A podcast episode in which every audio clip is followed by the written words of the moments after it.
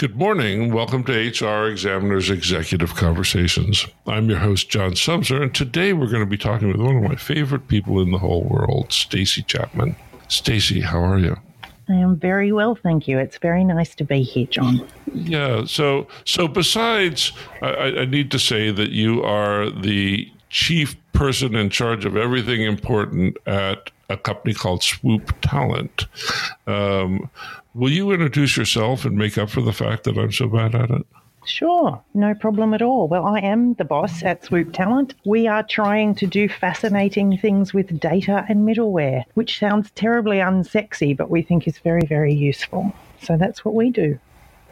So, how is it that you are um, doing this? Did you, as, as as a young girl, did you look up to the sky in the sandbox and go, "What I want to do is run a data and middleware company"?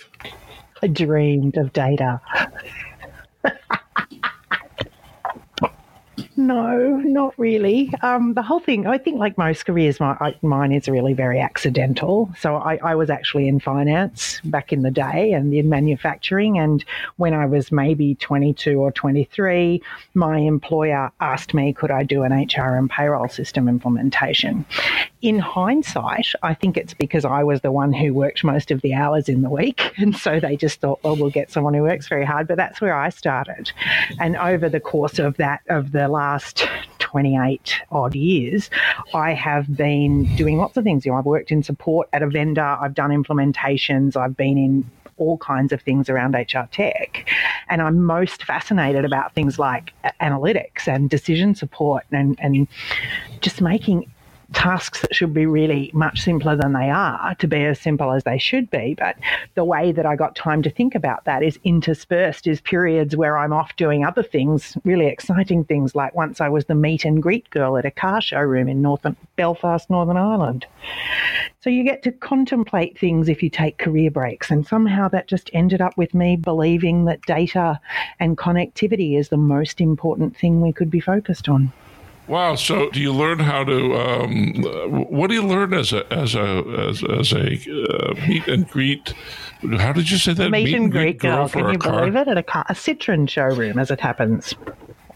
You, you know, I wouldn't call you a meet and greet girl to your face unless I was at least 10 feet away from you and, had a head start. well, I learned to fake not being annoyed by it then, I guess, is what I learned at that job. we won't even go into what I learned at the job I had at the mental hospital just outside of Edinburgh. It's what they called them then. Were you working there or were you um, being hosted? I'll never tell. Technically, I was working there. So, what do you do now? What's what is a day in the life of Stacy Chapman now? Oh, and I don't really have anything predictable. I can tell you that at the moment I average a little over seven meetings a day. So I spend a lot of time talking to people and listening to people and, and trying to work things out. And then I try and get what I think of as my work done in between that. So the day tends to start very early, but I do, I am fortunate that I get it peppered with some of those conversations, maybe half, are really, really interesting, really interesting conversations with customers, with prospects, and, and with all of my team, but especially the engineering team. So, what does Swoop Talent do? We use algorithms, so we use technology to connect data and systems. So we're trying to automate the basic data and, and connection and integration processes that all companies have across their HR tech stack, whether that's talent acquisition or it's learning or it's performance or it's HR. We're just trying to get so we have all of those, all of that, the pieces in any company's tech stack. And I think the choices that you make about those pieces is a lot about competitive advantage. We're trying to make those be able to play really well with each other and take away the pain part. But we're using a whole bunch of different, you know, machine learning, NLP, custom algorithms that we've built, Word2Vec, lots of good high end technologies that are just behind the scenes chugging away, trying to solve some pretty foundational problems. So, give me an example. You that, that, that I got this sort of word stew out of your answer. Uh, what's what's a problem that you solve, and what does a solution look like? one problem that we solve is how do you get to use some sexy young technology when what your basic technology stack is is big old workhorses that are quite hard to play with. We can connect those things. So you could make my um, um, suit coat that is too short by old person standards fit into my um, wardrobe of pants that go with long suit coats? Yes, that that would be that would be a not bad analogy for what we can do, and we're getting better and better at it. But that's what we really want to happen. We really want your existing you know, wardrobe of, of pants to not become redundant because you really need to do something about a particular jacket. Got it. So, so this really means that you do some sort of magic trick with with the data from the old and the data from the new, and somehow put them together and make a data smoothie out of them. Is that the the deal? Yeah, that's basically it. And we do it in a quite data greedy way in that we, we like to keep all the data together. So rather than passing uh, data amongst systems in a sort of star pattern, you end up having much more of a hub and spoke type model so that your data is always going through a central data place, which is a data lake. And, and that's where we what we do. So we, we didn't even it sort of didn't even occur to us that we were middleware until we realized that it's effectively middleware that's managing this data lake. And that gives you a lot to do. So Data lake. Um, give me give me some bullet points about what a data lake is. That that that sounds like I'm going to drown, which is how I already feel about my data. Yeah, look, and I think it probably that's probably not a bad statement either that you can potentially be drowning in it. That a data lake is intended to be able to connect data from all kinds of sources and in all kinds of structures. So you would be able to put unstructured data and structured data. You would be able to have big differences in what data is available in records. It's quite a lot more flexible than what we would think of as a data warehouse, although honestly it is a form of data warehouse. It's just it's a bit more relaxed and flexible about how what you can put in it and how you can get things out of it. We actually put the data in our data lake into a warehouse as well for analytical type purposes because warehouses are better for analytics than lakes are. So, is there? I, I, don't. I don't know this, and I, am actually not being facetious here. Is there a way of talking about data that has it as a solid and a liquid and a gas? So you've got a, a solid in the warehouse, a liquid in the gate, and yeah, uh, in the lake, and I don't know where you'd have data as a gas. I have not heard that before, but I rather like it. I'm writing it down. It's not a bad, and, and in some ways, uh, you could almost say the data that's the gas is the data that's happening outside of the enterprise. The internet is probably data as a gas. Oh, that's interesting. So, when you talk about this, you're really talking about people storing data about themselves um, in this single space that is then understandable with an array of technologies. Is, is that a good? So it's like yes.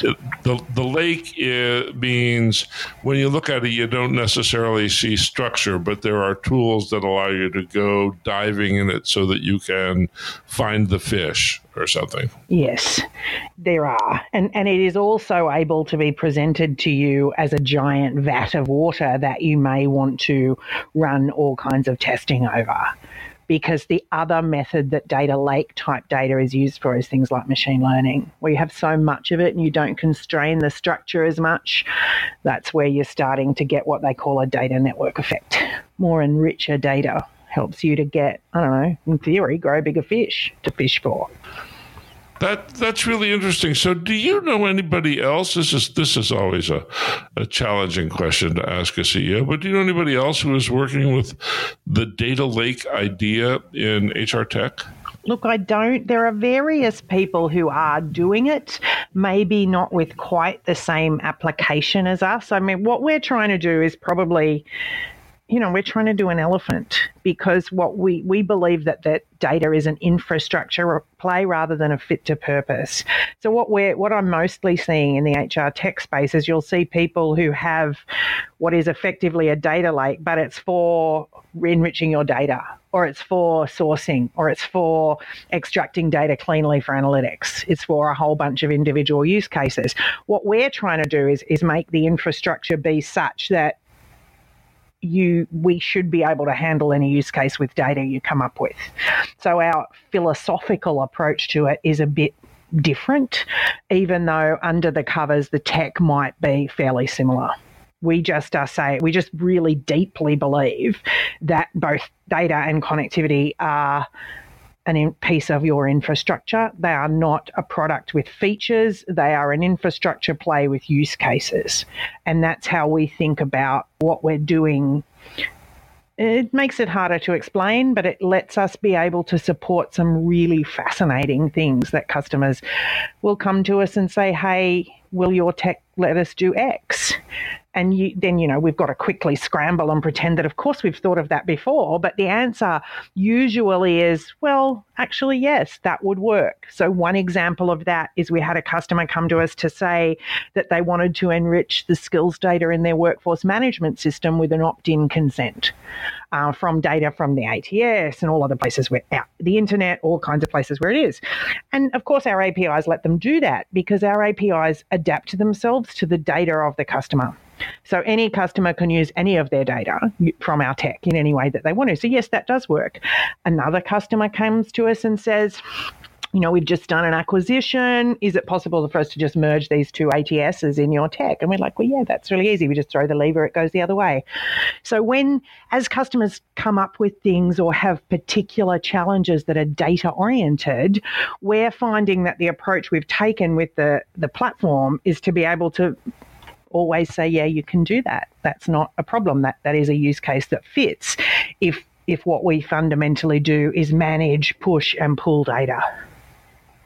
So, so let me just double back because that was that was pretty interesting. What you're saying is that that there are two aspects to this data lake of yours. One aspect is a sort of a storage aspect, and in your data lake, everything goes into the lake. You don't do anything to it until it's in the lake. Um, and then for other people who use a similar kind of idea because their approach is fit to purpose, they don't throw all of the data in. They only throw the data in that they care about.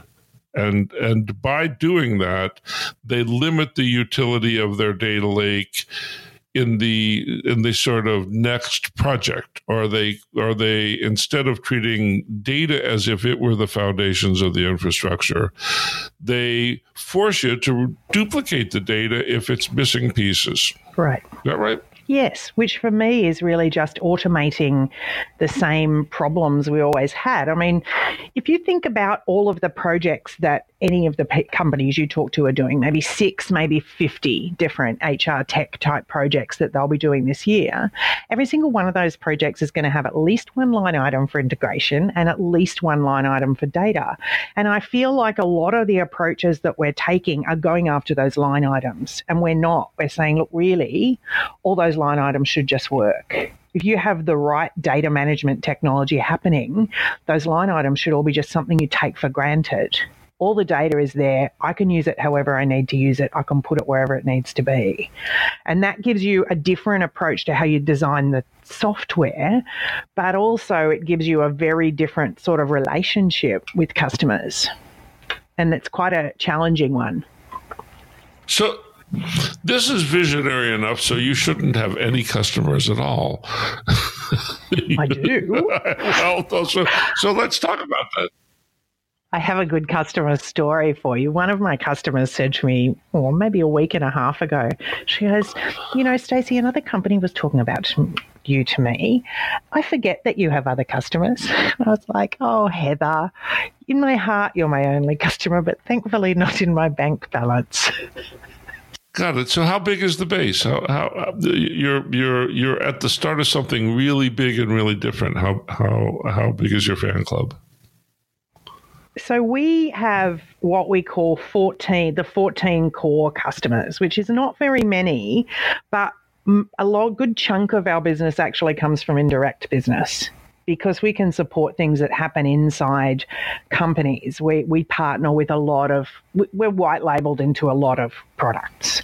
So we have quite a few really good partners who we work with in different ways, accessing our data set and, and our APIs and the things that we can do.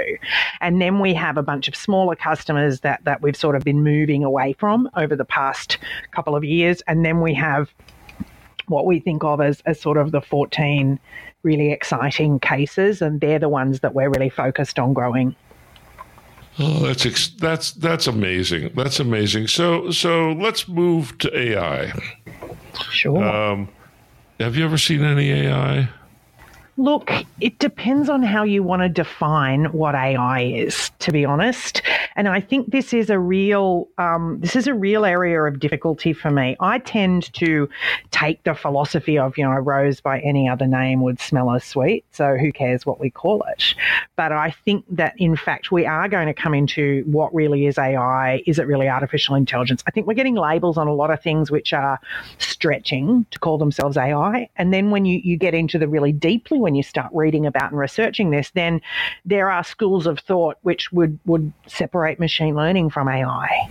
So I right. can't really tell. I know that we're doing real machine learning. I know that we're doing real natural language processing. I know we're doing things which, which legitimately fall under the umbrella, but I think you could have a really big ideological argument about what it even is. That is way above my pay grade. Well, and I, th- I think the the place where that matters is not what a bunch of experts think, but what matters is the degree to which the product and its outputs are frightening to its users. Um, and so, so part of what's happening is is the idea of AI is so permeated the culture, and it is such a um, you know, remember remember the early days of SimCity? I'm sure you played SimCity. I did not. I did watch my nephew play SimCity. I did not. You didn't play SimCity. You're not a you're you are not a real software developer. I'm sorry. I, I um, I, that's probably true. I will, I will take that accusation. I, I will take it. Well, well, anyhow, SimCity gave you the impression that that you were um, actually doing something, but it was, it was an easily defeatable set of simple algorithms, and and and you could build a city with it. But when my kids learned SimCity um, they started to develop this expectations that things would be simulated and that the simulation would have something to do with the world. And that that difference of of expecting the world to resemble what's sold on the screen that, that's what i'm concerned about with ai I, am afraid that people are not going to understand that what we're getting is much more interesting information, but it takes much better human processing capacity, and that this isn't um, um, take your job away move that we're seeing. This is a make decisions in a whole different realm kind of thing. Yeah, I, I think you're right. But I think also people don't. Um, I worry that as an industry, we are very big on wanting a magic button to press. And I think that for, and, and, I'm going to stick with talking about machine learning primarily, but I think that even when we talk about, like we, run our stuff on an unsupervised artificial neural network. So, you know, it's, it's interesting tech. It does really interesting things. But the design decisions that you make that come from a functional understanding, I think are really what are going to make the difference. And, you know, two earlier discussions that you and I have had, I think there are things about culture in that.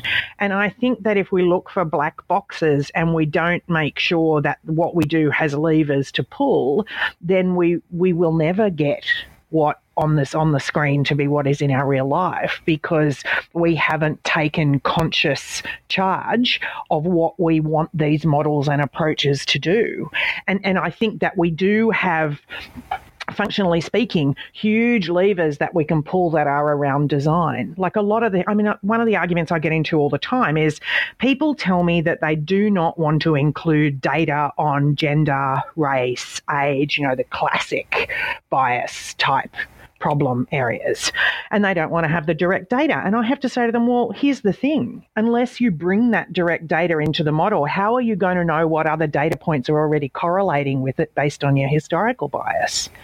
Like if it isn't in there, how are you going to be able to let models be able to say, well, you know, say you decide to use performance. Performance may actually correlate really, have a really strong inverse correlation with tenure because people, you know, when you're new and you're high, you, you may get higher performance ratings. What about salary? Salary might have a really strong correlation with maleness for example. Now, if you don't put the key indicators of the, the, the, obvious bias indicators, then you're also going to miss the correlation pieces. And those are functional design decisions that are entirely separate from whatever tech you might be using. And that's where I think we have to be really careful about if we're going to be using machine learning, it will be learning from our data. And if we do not have a really solid, thoughtful approach to what we think about our data and what we expect and hypothesize will be in the data, how do we get the model to understand, you know, to do the sorts of things that we're really trying to do as a company? How do we get it so that, that the model becomes our servant and not the other way around? You know, now we're going to start quoting Van Gogh. well, that's a that's a great place to take a little break to let people know what's going on here. Hang on one second. You've been listening to HR Examiner's Executive Conversations. Looking for a new way to attract and engage top talent? Add student loan repayment to your benefits lineup. BenefitEd makes it easy to offer this in demand benefit any time of year. Simple administration for you, simple sign up for employees. With programs to help pay down student loans or save for college, BenefitEd help meets the education goals of employees at any life stage. Compete for the best and build your dream team. Learn more at youbenefited.com slash HRX. That's Y-O-U-benefit-ed.com slash HRX. And thanks, BenefitEd. We really appreciate the sponsorship. Back to you, Stacy. So, so what should I be worried about?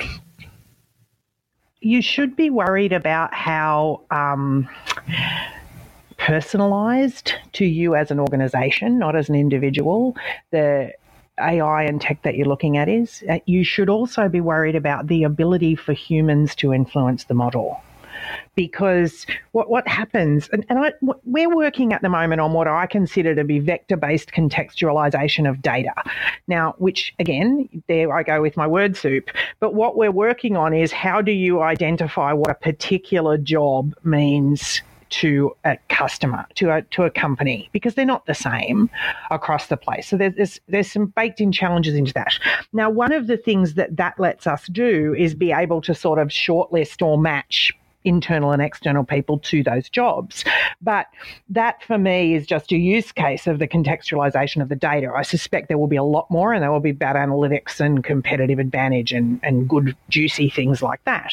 But one of the things that it can do is bring you up a long list. But all that long list is going to do, because it's machine learning, is going to be saying, well, you know, based on who's previously been successful in these roles or who you've wanted to be in these roles, then this is what that looks like for you and here are how other candidates go. Now, that's perfectly reasonable and it's very personalised because it is looking at your hiring decisions, it's looking at your data, it's looking at all sorts of things, and you'll have been very, very precise about what you tell that model is a positive signal, a neutral signal, or a negative signal in what you want to do. And, and functionally, we go through that with customers to get this contextualization happening.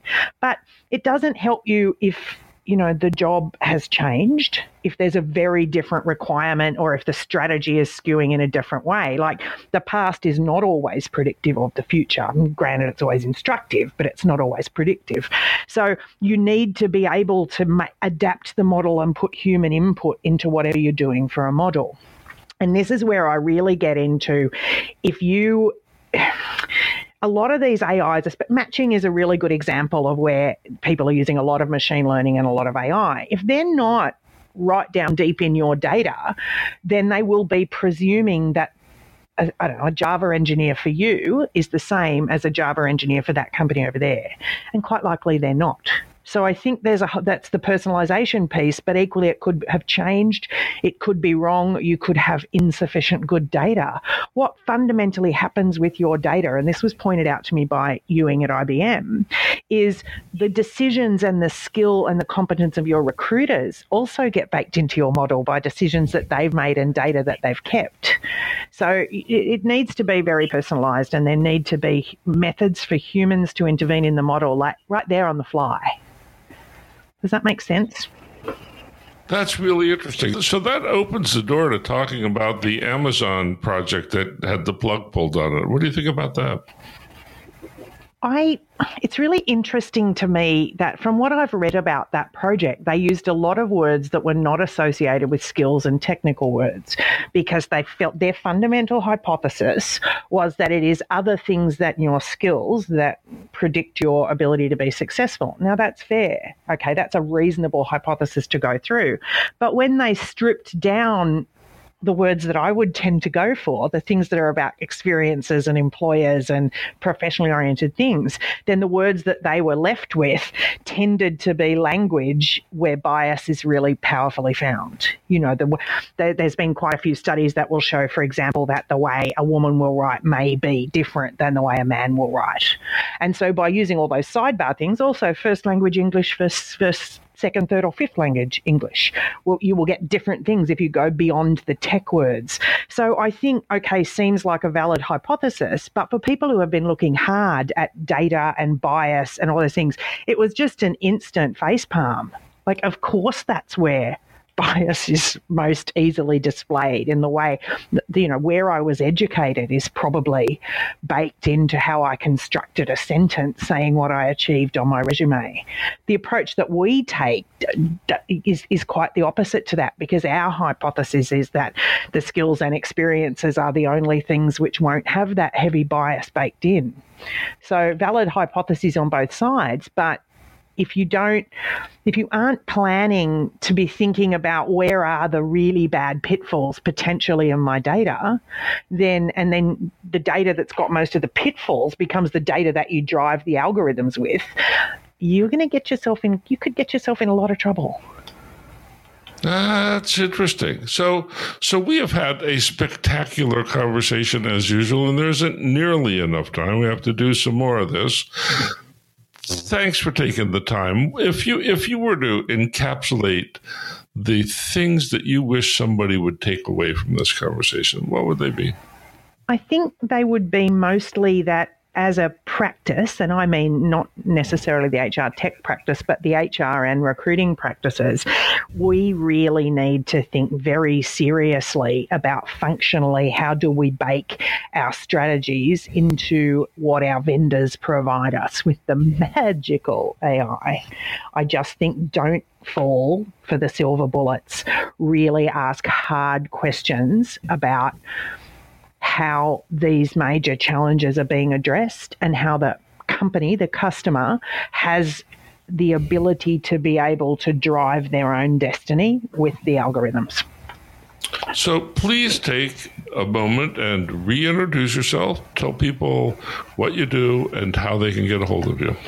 I am Stacy from Swoop Talent, um, S T A C Y at swooptalent.com. What we do is make seamless your ability to manage and use and leverage your data, whether that is with systems or it's with algorithms or it's with analytics. And what we're doing is making that be as easy as you can. So come and visit us at swooptalent.com. Thanks, Stacy. It's been a treat. I really appreciate you taking the time to do this. And we'll do it again shortly. I look forward to it. Thanks, everybody, for tuning in. You've been listening to HR Executive Conversations. I'm your host, John Sumser. We've been talking with Stacy Chapman of Swoop Talent. And thank you, BenefitEd.com, for taking care of us with sponsorship.